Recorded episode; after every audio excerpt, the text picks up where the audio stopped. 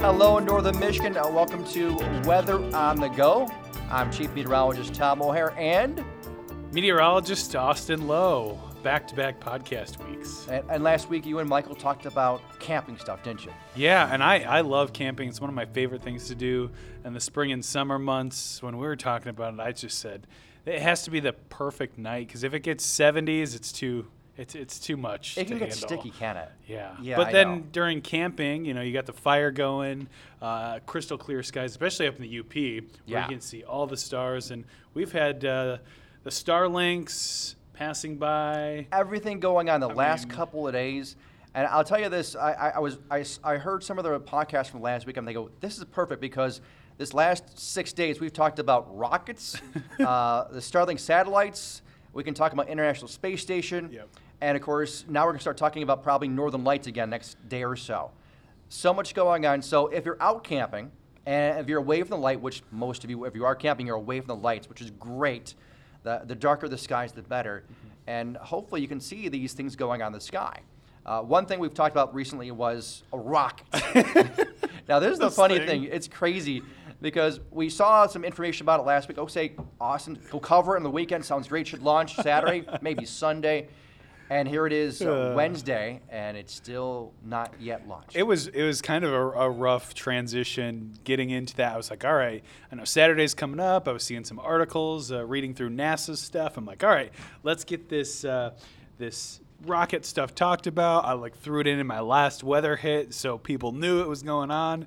And here we are, five days later, and things still aren't going on Yeah, yet. and, uh, and sometimes it's the small stuff, sometimes it's the big stuff. Like Yeah. the first couple of days, I think it was mostly high level winds. Yes. Just being too strong. Yep. And it can it really mess up that direction, the trajectory of the huge rocket. So, okay, that was the first couple of days. And then on Tuesday, waiting, waiting, like, okay, I hear go, go, green, green, green. Like, oh, this is like 8.15. Okay, green, green. Okay, g- there's like five minutes of people have the same green. Yep. And all of a sudden, keep on going. Hold it, holding pattern for two minutes. Like what? Okay, holding. This is 8:30, 8:40, and they say it has to be done by 8:45.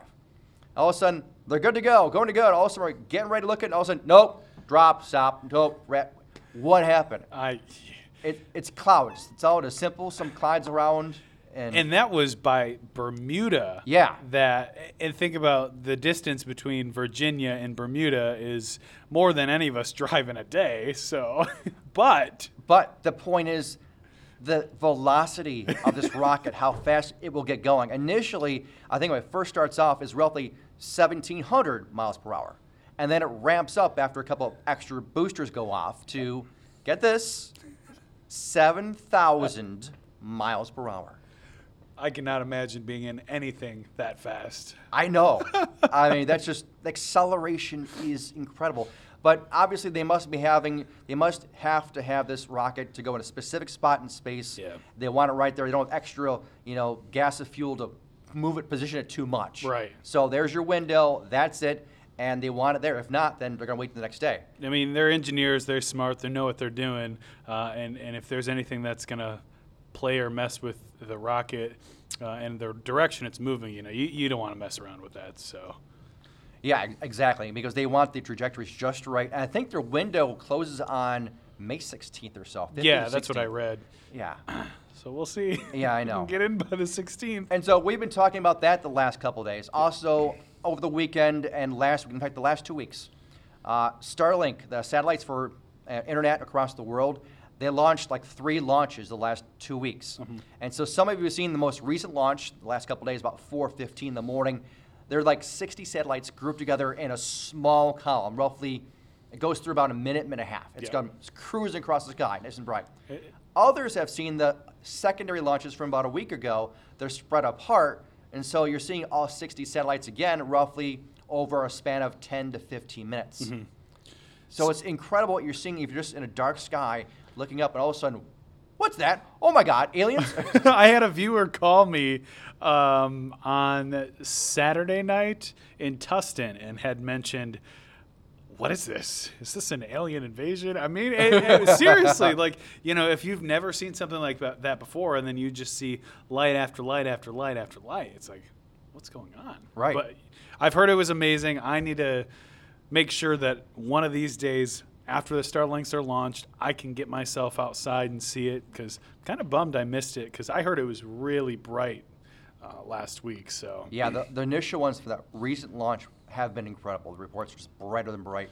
But even, like, for example, uh, was it Friday night? We got back home uh, to our spot in the UP, got out of the car, it was around 11 o'clock just before it. Said, okay, got a text from a friend saying it was Starlink satellites. I go, I don't, I didn't know the exact time. I hadn't been watching. Then all of a sudden, we're unloading the car, I look up and go, holy cow! And all you see is like one, two, three, four. And there's slowly across the entire sky. Call a friend, hey, take a look. Yeah, we see them too.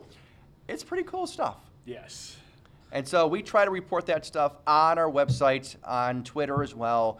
We try to get it out. We can't get it out all the time. I recommend one website is uh, heavensabove.com, and they tend to have the information for the International Space Station, the satellites. I mean, lots of different satellites too, not just Starlink. Right. So I mean, there's so much information about space Right. that's out there. Just looking last night, I was looking for the Starlinks, and I said, okay, they're up there, but for where I was at, they were just too low to the horizon. There's too many trees out there. But I, I glanced off my left, and there was a, a shooting star, a meteor, just, just flared off. Like, whoa, so pretty cool. Yeah. Again, you just never know what you're gonna see.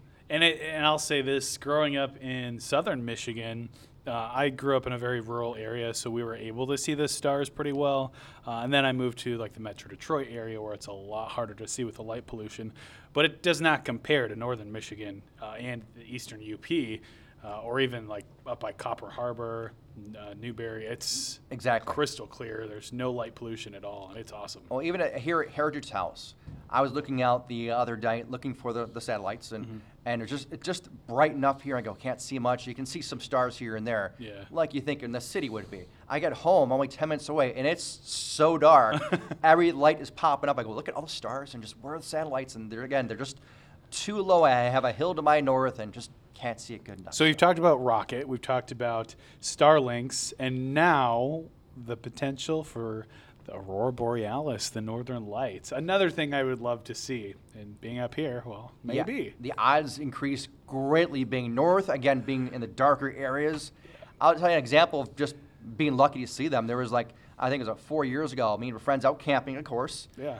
just relaxing by the campfire. We get out from the campfire, head to the tent, look up, and all of a sudden, what's, the sky looks kind of weird. What's going on? I go, I don't know. I go, huh. you know what? Let's double check some stuff. And all of a sudden, alert goes off. Hey, Northern Lights alert, category six. I go, whoa, category seven. like, yeah, getting stronger. And sure enough, it was a good evening Mm-hmm. to see the Northern Lights.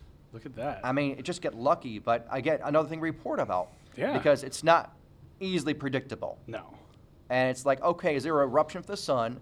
How long will it get here? Yep. Will it be strong enough? Will something tear it off before really reaching us to change its trajectory? Yeah. And, And I know that's happened in the past where you uh, scientists are able to predict these electromagnetic storms, how far, um, I guess, south globally they can travel. Uh, and if they can get into portions of northern Michigan, and, and and sometimes you forecast and say, yeah, it looks like it's going to make it down to portions of northern Michigan, and then sometimes it just doesn't. You know, it's it's a hard thing to predict for right. sure. A- And, just getting off the sun, it, it, it can be a very strong pulse, Mm-hmm. and then it's getting towards us, and all of a sudden something changes between here and there. Yep. And so it's predicted to be very strong, and all of a sudden, nothing really happens. Yeah. I mean, I've seen that too many times, and so there's there's things like, okay, it should be good, it should be good, and it's not. And then I've seen times where, well, nothing that strong. All of a sudden, had major colors pop out for the Northern Right. Lights.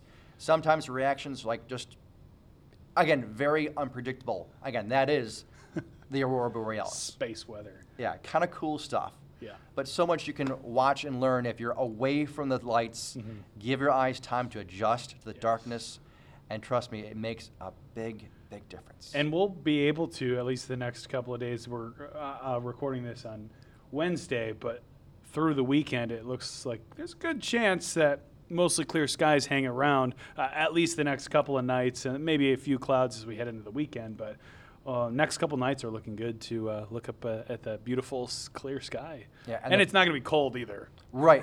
Just a, a couple frosty nights still come, but not too bad. Nothing. We know the warmth is building and You're right about that. Ah. and I can't complain either. And the key thing is that the moon isn't out there right now. It's you know it's it's not a full moon. There's nice black sky. So great times to check out the Big Dipper, the Yeah. Little Dipper, all the constellations. If you're not going to check out, try and check out the say International Space Station. So always you can look at our website. If we don't have information there, I would say go to heavensabove.com Yep.